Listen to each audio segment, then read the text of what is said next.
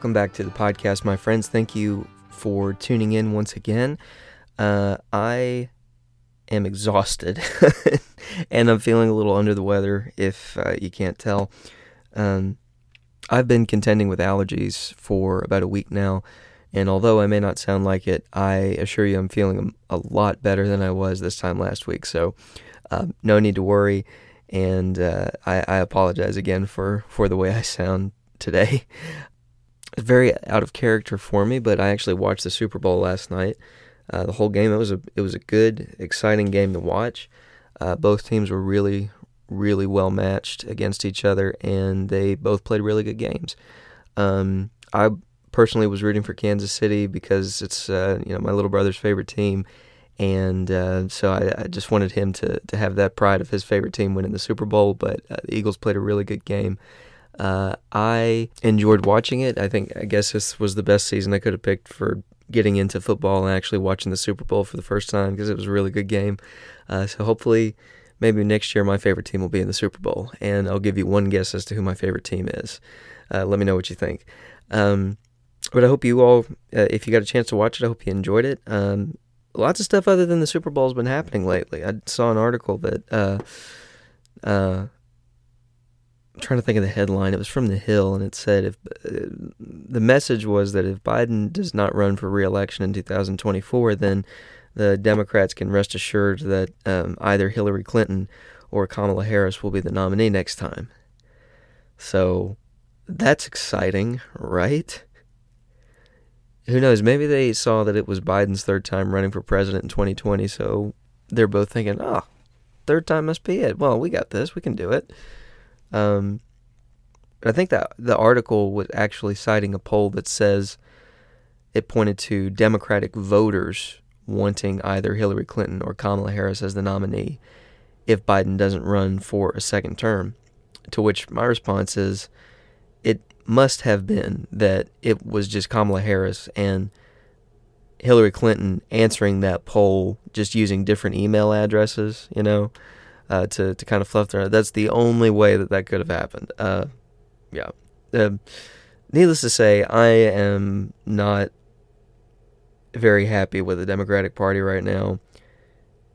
Uh, haven't been for a while. I think I've probably made that apparent in some of the comments I've made on previous episodes and posts on social media.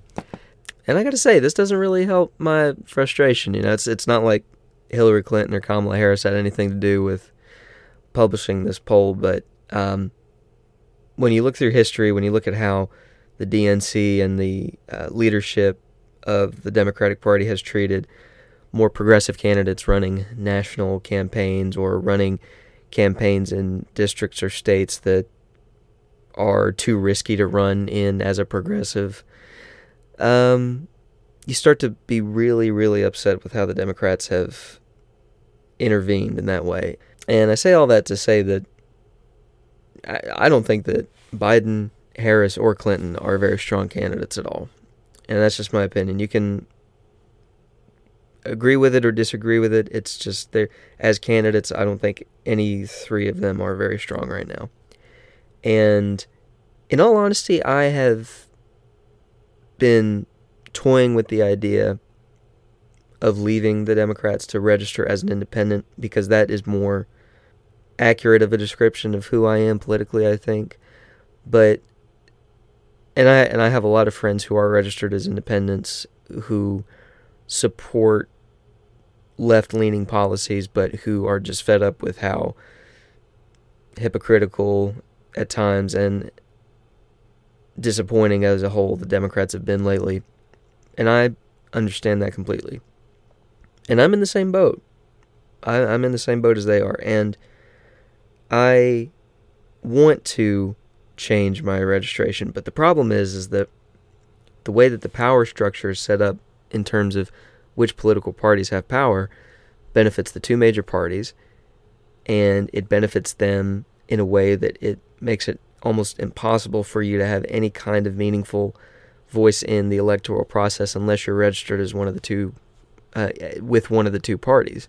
You know, for example, in Kentucky, you have to be a registered Democrat to vote in the Democratic primary. You have to be a registered Republican to vote in the Republican primary. Whether you're talking about countywide races or for the presidential primary here next year. So I don't know. I am seriously thinking about leaving the Democrats to register as an independent. However, if I can have a say in who ends up being the nominee for the Democrats in a certain race, and there's an opportunity maybe to influence it in a way that makes it more likely that a progressive candidate will win, then I might stay on. Who knows? Um, if people ask me what my political registration is, yeah, I I tell them that um, I either tell them that I'm an independent who's registered as a Democrat, or I just tell them I'm a pissed off Democrat, which both of those things are true. Um, and you know, maybe you all feel the same way. Maybe you don't. Maybe you are not as fed up with the Democrats as I am. That's you know, everybody has their own take on it, but that's just where I'm coming from on this point. And which is why I wanted to bring up the whole, um, oh look, if Biden doesn't run, we can just run Hillary Clinton or Kamala Harris because that will absolutely end well, right? Um, but anyway, that's enough, that's enough for my sounding off on national politics. We're still a year away from presidential race, so I'm going to save all that for later. Um, so for this week's episode, I I am so excited to be bringing this discussion to you all. I um, recorded this interview back in January before I came back for school, and I'm now able to publish it as an episode, and it, it's just I'm so excited for you guys to hear this. Um, I was honored to be joined by Aaron Leonard, who is a journalist and uh, author of several books. One of those books is The Folk Singers in the Bureau, The Folk Artists, the FBI, and the Suppression of the Communist Party USA.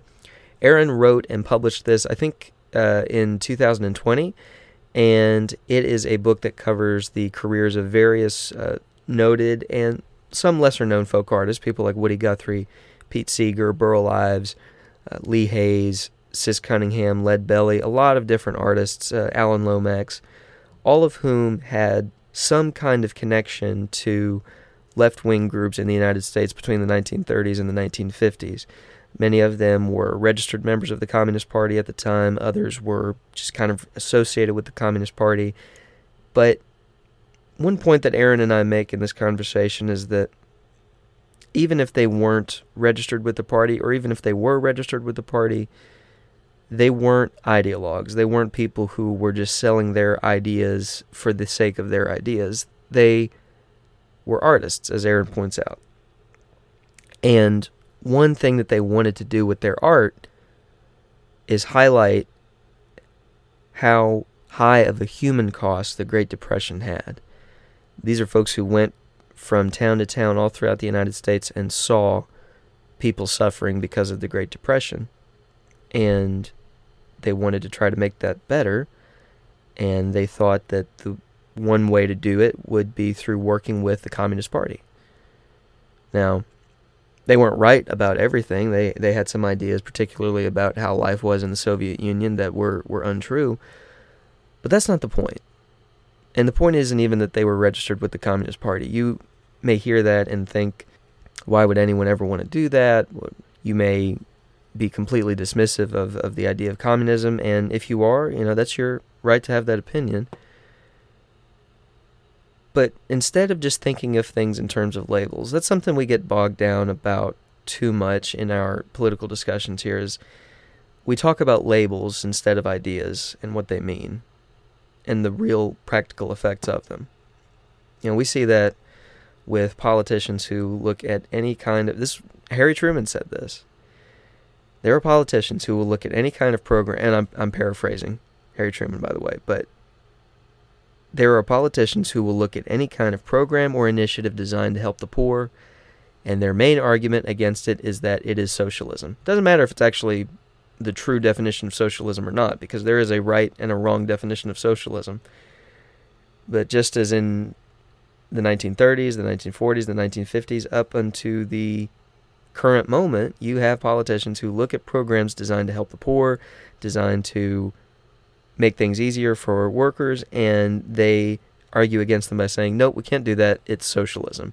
Never give you a definition of what socialism is. They never just talk about the idea in general about what it would mean for people to have universal basic income or universal free health care or paid family leave, they don't talk about the effects of that. They just say, oh, it's bad because it's socialism. And it infuriates me, as I'm, as I'm sure it does many of you as well. And one thing that I wanted to stress in publishing this episode is that we have to get to the point where we don't let labels stop us from considering how we can change things to make them better for workers and for the poor and for the marginalized. And that's what these artists were trying to do. And they did it with a musical form that still resonates with us today. One reason that I wanted to talk to Aaron is that folk music has such a rich history in Appalachia, especially when you talk about songs like Florence Reese's Which Side Are You On about the striking coal miners in Harlan in the 1930s. Woody Guthrie and, and Pete Seeger really popularized that song, and they themselves were ardent in favor of union rights and, and things like that. So, again, they weren't trying to push ideology, they were trying to push ideas that could make things better for people. And for people who had been oppressed and marginalized and put through the ringer of the Great Depression. And that's still our task today, is making things better. Aaron quotes one of my favorite songs in in this episode. It's called the Worried Man Blues, and Aaron uh, tops off our conversation by, you know, suggesting, and and I agree with him here that the struggle that we face today of trying to make things better. Progress isn't a straight line; it goes up and down, uh, as Aaron points out. But uh, he says that it's a lot like that song. You know, I'm worried now, but I won't be worried long. And I think that is a, an excellent summation of the struggle that we're still in today of trying to make a better world. And that's the struggle that Aaron writes about in this book. It's a very, very good book. I highly recommend that you read it. If you have any kind of interest in history, in music, uh, it's it's it's a really engaging book. And uh, I have included a link to Aaron's website in the show notes, and I think you should be able to find a good place to get that book from. The book is called again "The Folk Singers in the Bureau."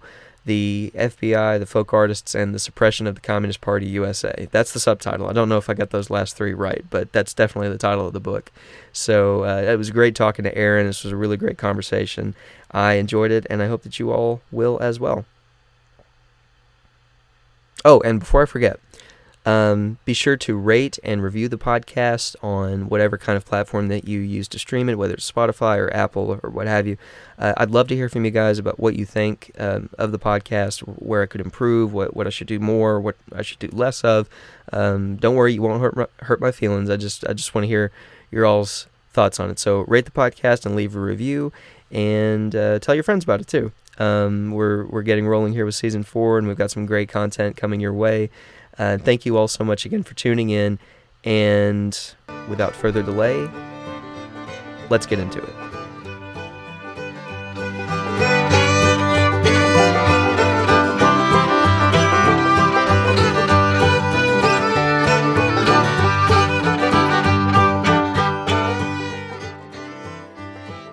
There we go. Well, uh, Aaron, thank you so much again for uh, joining the podcast today. I uh, as I told you just now, I've been very excited to talk to you about your book. Very excited to have a conversation with you. Um, I highly enjoyed the book as well.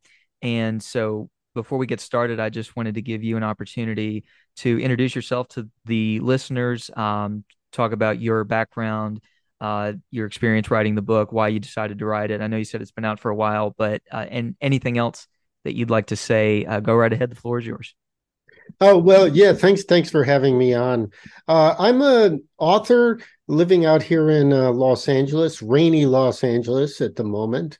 Uh, I've written uh, several books now. Initially, the focus was on um, uh, radicalism, uh, Maoist forces in the late '60s, early '70s, particularly the Revolutionary Union slash Revolutionary Communist Party but you know, after doing two books that uh, focused on that and and some other radical organizations, I had wanted to write a book about radical, well, musicians in the '60s and the, the repression they encountered.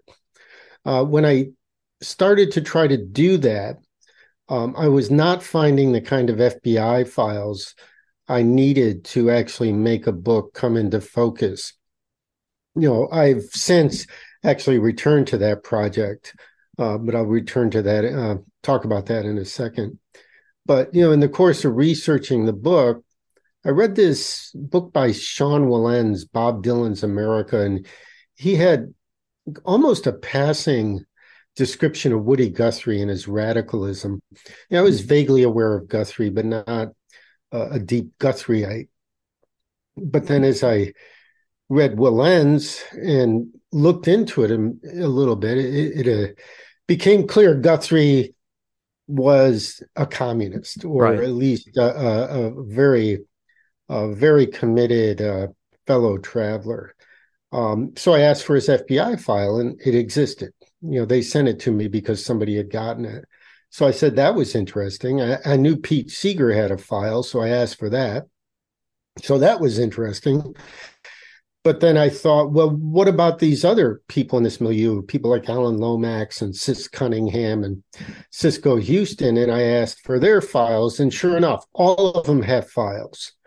You know, all these people who are icons of the, uh, you know, the folk, uh, re, you know, it was a, a, bit of a, of a coming of age of folk music in the late right. 30s, early 40s. And they all have files because they all have various associations with the Communist Party. So mm, there was a book there.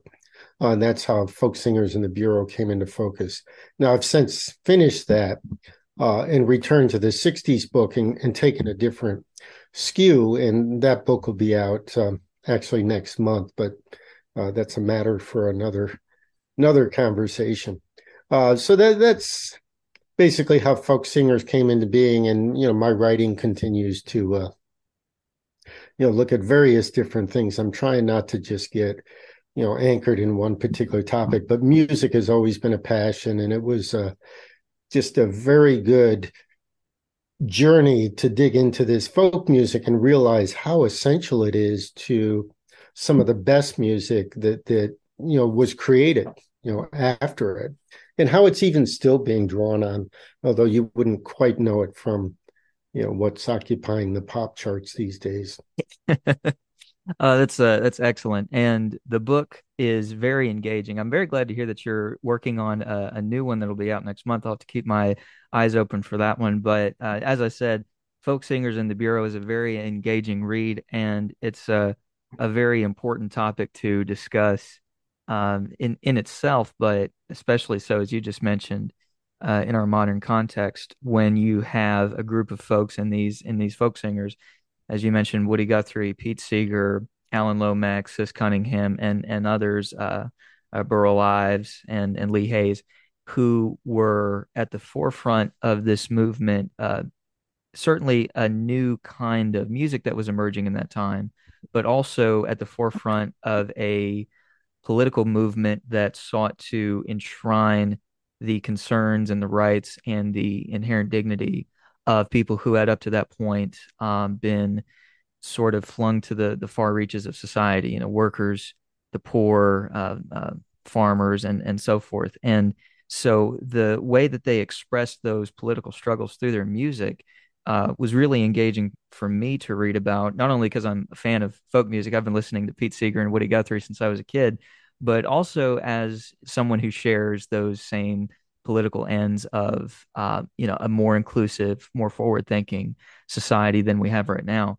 And so it, it was a very uh, engaging read for me, both in learning about these figures that whom I had known about and whom I had, had never heard of before I read your book, but also not only in seeing how they struggled for those goals, but also in reading about the uh, just insurmountable almost obstacles that were put in their way through state suppression and surveillance. And that is one aspect of their careers that you know a lot of folks on the political left especially or or not even that but even anyone who has really a passing knowledge of American history at this time with the uh, the post-war Red Scare and so forth and uh, uh, that kind of time and that kind of feeling uh, it, it isn't talked about as much in wider circles than that about how these artists encountered so much uh, suppression for not only the music they were making but also the political ends that that music was was trying to further uh, and so that is one aspect of this book that uh, really stood out to me as well in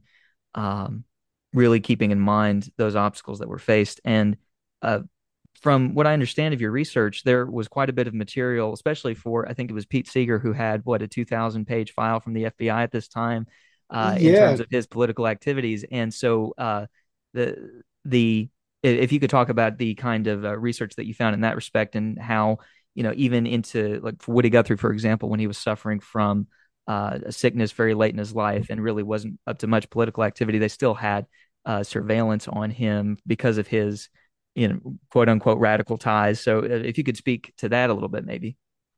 It's really very you know interesting. I mean, there's a a whole um, uh, perception of what the FBI did under J. Edgar Hoover, and it's uh, you know there's it, the paradox is there seems to be constantly new research into Hoover. Uh, there's a new book called G-Men uh, that's um, supposed to be the uh, definitive biography of Hoover, but you know since times of Watergate, people have been writing about Hoover and you know there's there's just a whole industry of J. Edgar Hoover as being the uh, the the evil icon of you know the the government you know what they would call the deep state these days and stuff but you know if you actually look at Hoover and the FBI on their own terms you're actually going to discover things that I think a lot of people miss you know, you know, the FBI was an integral part of the government. You know, Hoover uh, reformed the FBI in the 30s, and he worked closely with uh, Franklin Roosevelt. You know, but Hoover didn't start this stuff. You know, right. Roosevelt said, you know, look, we uh, we might be at war with Europe soon. You know, in Europe, uh, we have domestic Nazis and and they could be a problem and we have domestic communists and they could be a problem. So he tasked hoover with creating a custodial detention list. Um, so anybody who was affiliated with these organizations you know would go on this list with the idea being in the event of war or some kind of other national emergency, they'd be detained, be detained. Well, if you were affiliated with the Communist Party, you fell into that category. Right. Uh, Sis Cunningham was one of the first people to kind of fall into that purview. Uh, she was down in Oklahoma, uh, and there was a state raid on the Communist Party of Oklahoma. She was supposed to have been apprehended you know, but she actually they couldn't find her. You know, she ended up in New York and joined this group, the Almanac Singers, with right. Seeger, Seeger and Guthrie. But you know, her and Lomax, Alan Lomax, who uh, most people don't even know was right. probably a Communist Party member, but you read uh, uh, David Dunaway's excellent biography of uh, Pete Seeger, and you know, Seeger says, "Oh yeah, Alan was was a Communist Party member, but he had to be secret because he worked uh, for the Library of Congress. He worked right. for the U.S. government, um, but he was on this list for custodial detention. So if you're on this custodial detention list, you are subject to the FBI wanting to know where you live. You know, so that's where these files come from. Is the I mean, a lot of it is just routine you know where does pete seeger live? Where does Alan lomax live? You know updating it every six months so that if the the call goes out they can be apprehended and arrested. You know this also happens with woody guthrie you know later into the uh, early 50s he gets put on the list and stuff. But the fbi is uh, you know tasked with you know protecting the integrity of the national security of the united states. And these people are considered you know potential threats to that internal security. So that's where these files come from. And it's an ongoing project and it's some of it's really kind of mundane. It's not as sensational as some of the stuff that got exposed about martin luther king you know the right. fbi secretly wiretapping him in his hotel rooms and things like that.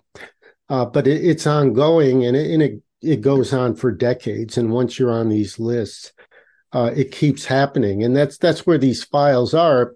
And then within these files, you find uh, informants, you know, sitting in meetings, you know, telling what people are talking about and stuff.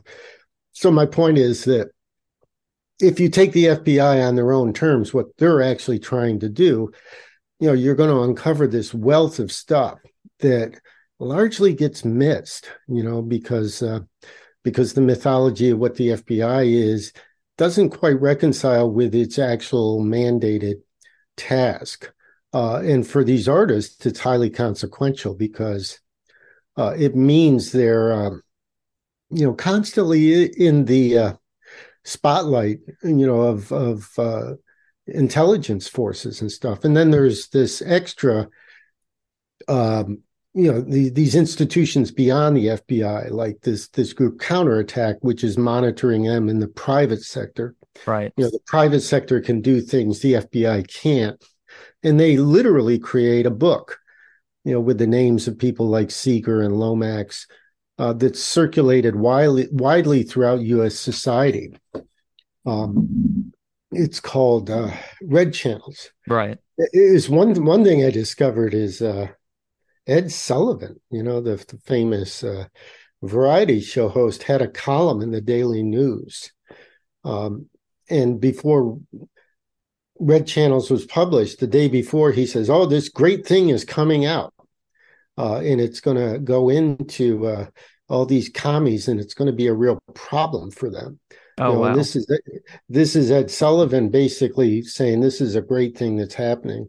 Right. My next book actually gets more into how, uh, you know, he was uh, a gatekeeper for a lot of people like Harry Belafonte and Bob Dylan.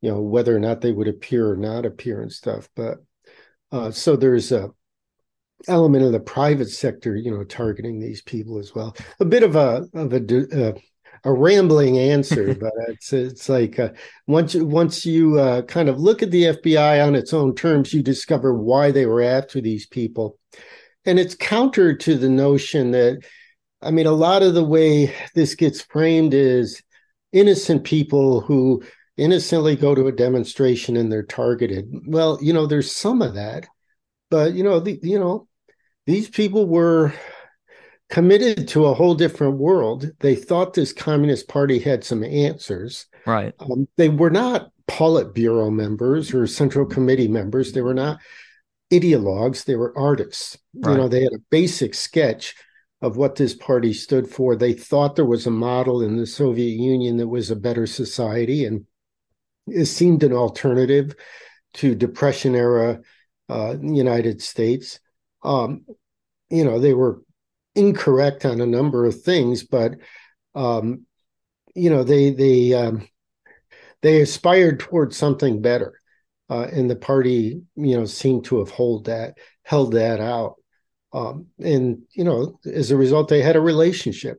So to act as if that didn't exist, which is a lot of what what happens, and you know a lot of it is important. You know, I mean, if you were uh, openly associated with the Communist Party from 1949 up until 1991 that was going to be a problem so keeping right. this secret you know there was a material basis for it but but that's over you know and i, I think uh, it needs to be discussed you know openly for what it was to to actually try to understand it better yeah absolutely and you further that conversation very well through the book and uh, especially so given how, as you just mentioned, uh, well, one thing that a lot of folks, unless they really dig into the history of the country during the Depression, as as I have, uh, it, as as well as I can. I'm not a trained historian or anything, but I've I've read a lot about it. And uh, one aspect of it that is often missed, I think, is how the morale collectively of the population at the time of the Depression, especially in the the deep throes of it,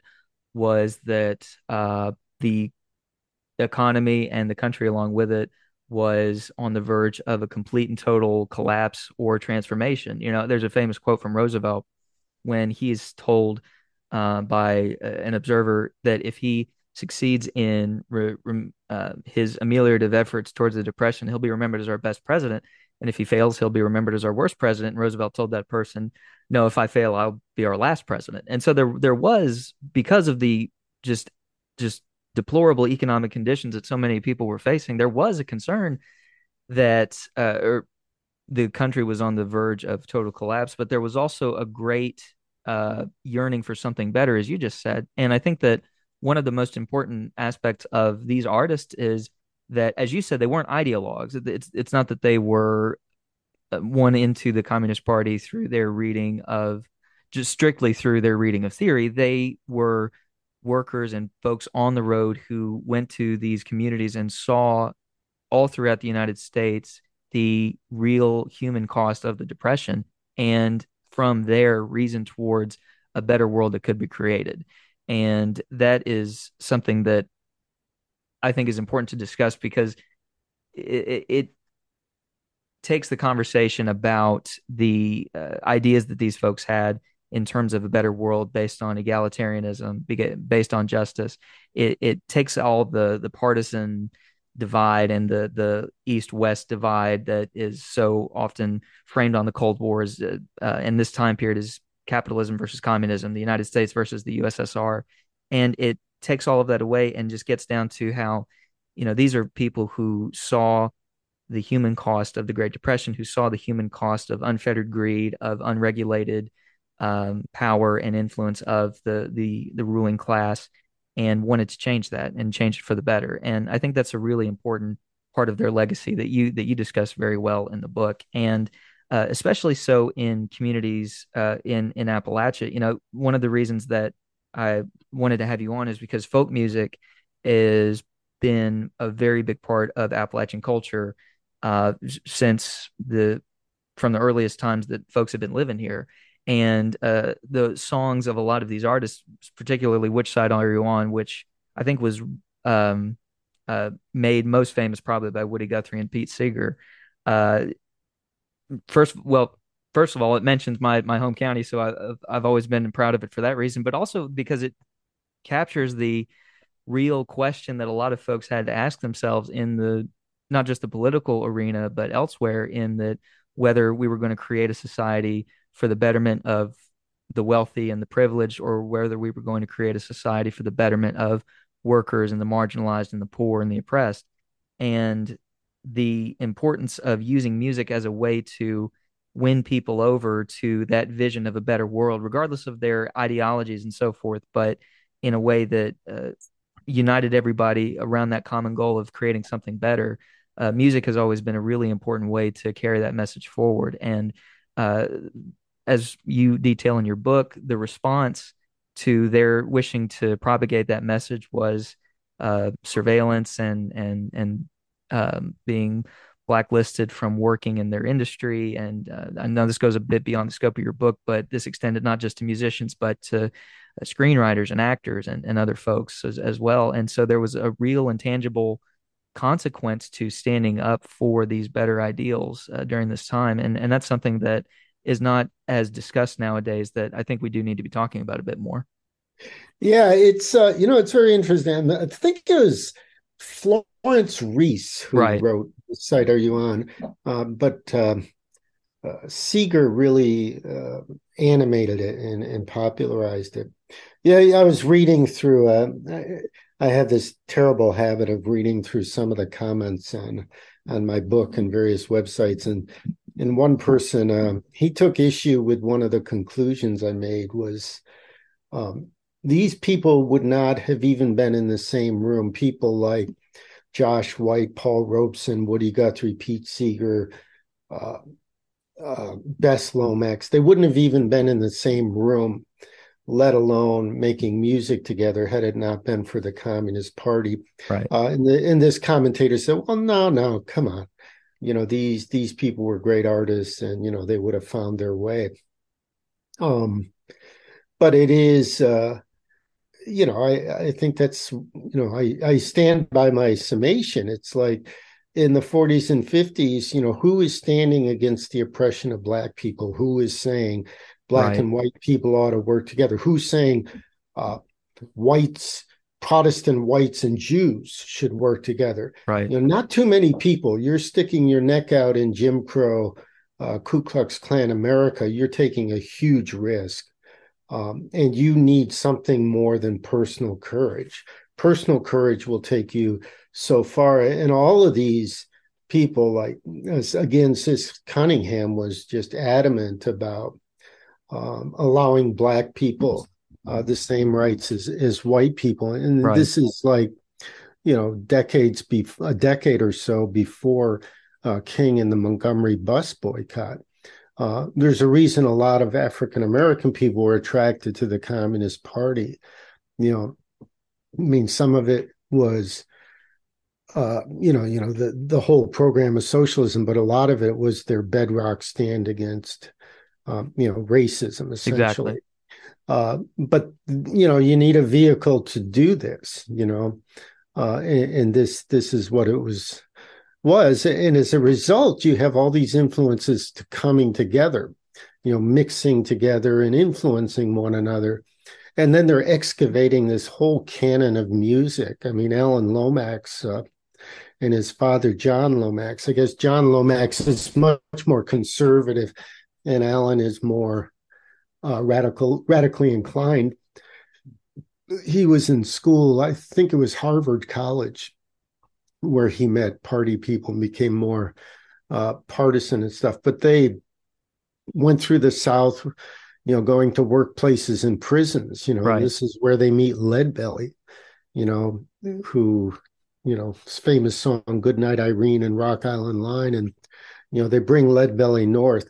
I mean, you know, in, in hindsight, the relationship is not uh um you know, it's it's fraught. It's fraught with the uh with the mores of the time, you know, but but they do bring him forward and they introduce him to the wider world Right. and it has a profound impact. I, I have this quote, uh, George Harrison.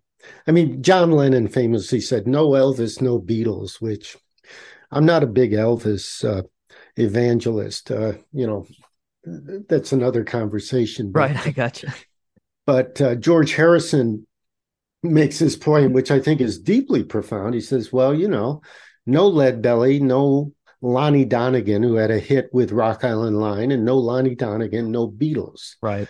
You know, similarly, no Woody Guthrie, no Bob Dylan. You know, there's a continuity, and this kind of goes to folk music in general. Is like, uh, you know, humanity produces these songs, Exactly. uh, and they get better. Generally, they get better. right. You know, I mean, there's, I, I know I was I was in a graduate school course, and seems the currency to say you shouldn't look at history as progress, and, and I think I mainly reject that. It's like I think things do get better, which is not to say they get better in a straight line. They get better in a very uh, convulsive Right. manner, or you know, I think Marx said, you know, it's uh, there, there's class struggle which either leads to one class overcoming another or the mutual ruination of, of both you know Right. is i mean it is possible to to ruin that the whole thing. But i think with folk music generally speaking you know it gets enriched and passed along. And i think that's what these folk singers were doing in their time. They were doing what they were supposed to do you know? And uh it's a it's a gift they left us but they it was a gift they left us through a tremendous amount of pushback and struggle, uh, personal courage, facing jail, facing uh, being blacklisted, and, you know, and all these things, you know, and driven to despair. Uh, you know, it, it's not an easy road. As, as there's this line, so Buju Banton song from the early '90s. It's not an easy road. Yes, Right. I'm not sure where that phrase comes from, but Well, that's no, what it was with them.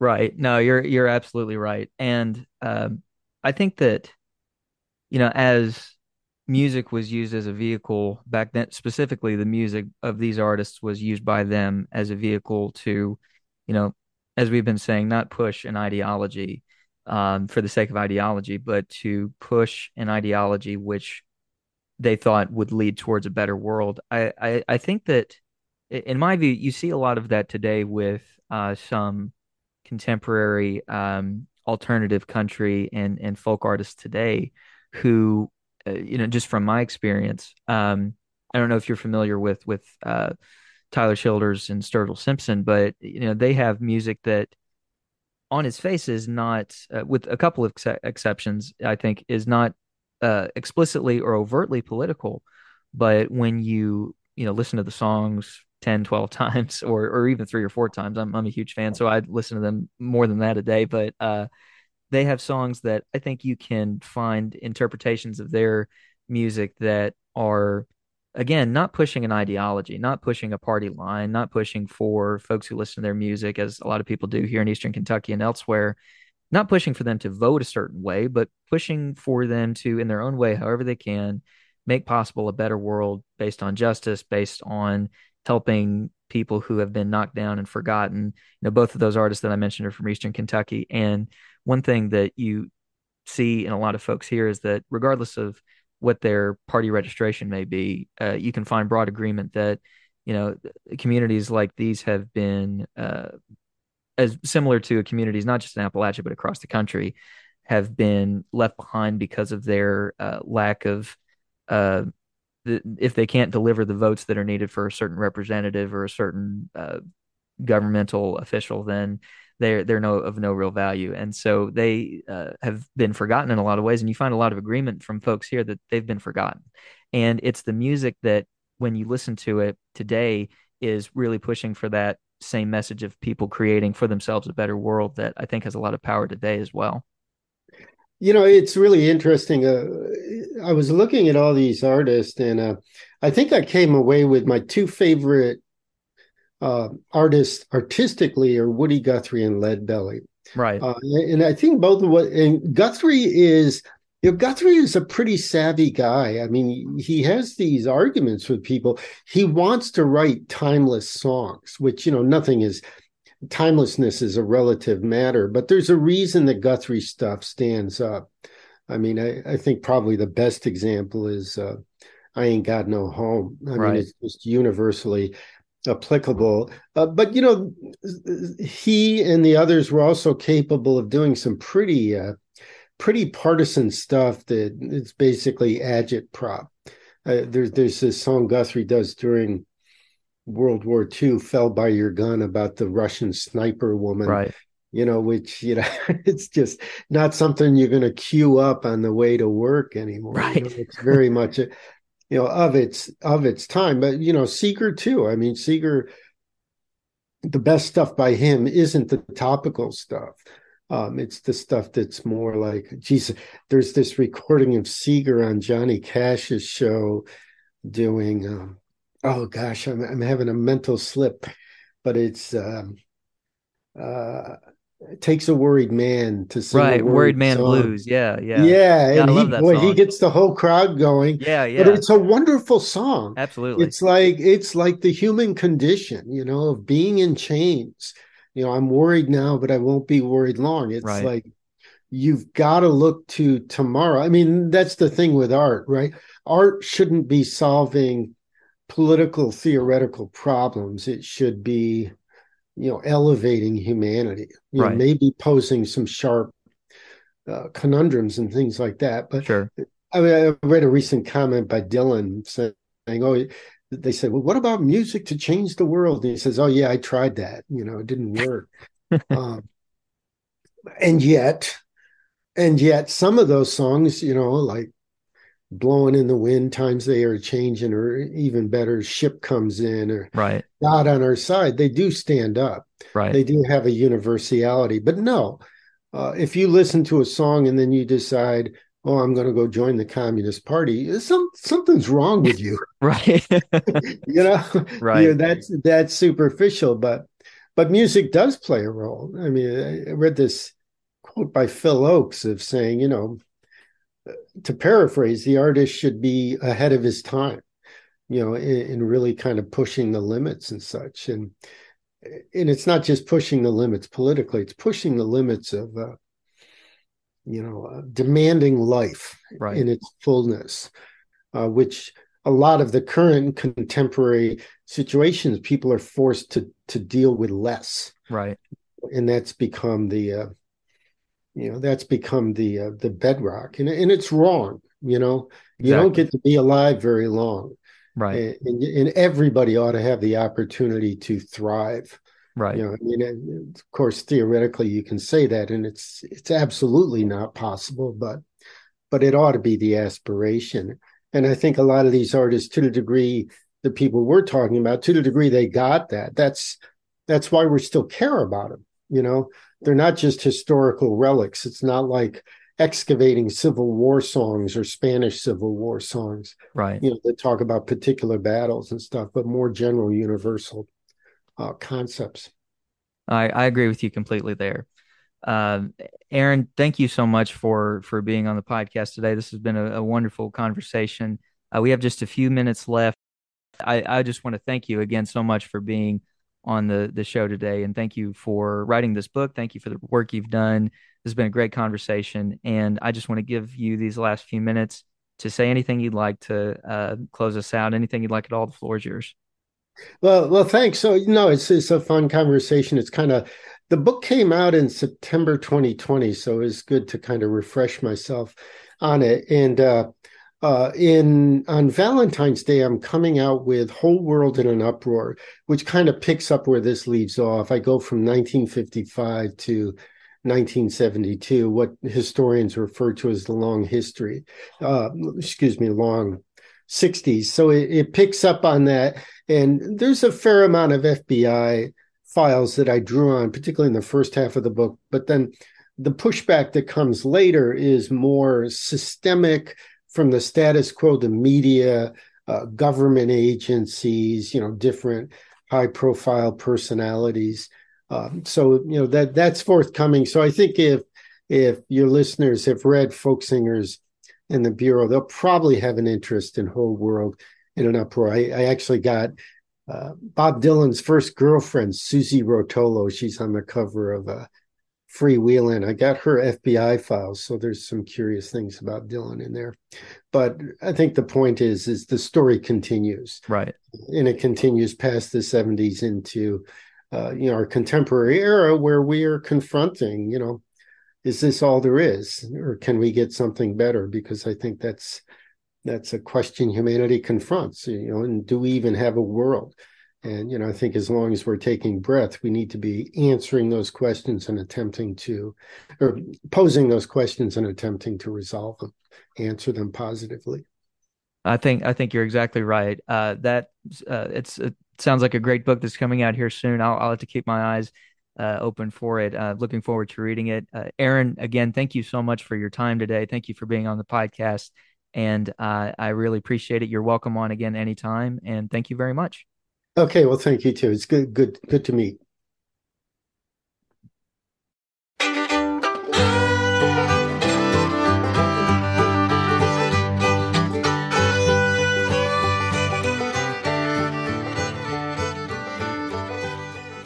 Well, y'all, thank you so much for tuning in for this week's episode. I hope that you enjoyed it.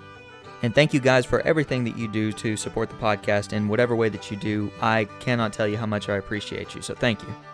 If you like that music that you're listening to in the background, that is a piece called In the Sweet By and By by a great artist named Zechariah Hickman. And you can find him on YouTube. Be sure to check his channel out. Be sure to follow the podcast on social media for all of the updates going forward. It's at App Firesides on Facebook, Twitter, and Instagram. Make sure to join us next week for another installment of our Sights to See and Places to Be in Appalachia series. And be sure to join us the following week for another full length episode. But until then, Stay safe, stay healthy, love your neighbor, and do good things. Catch you guys next time.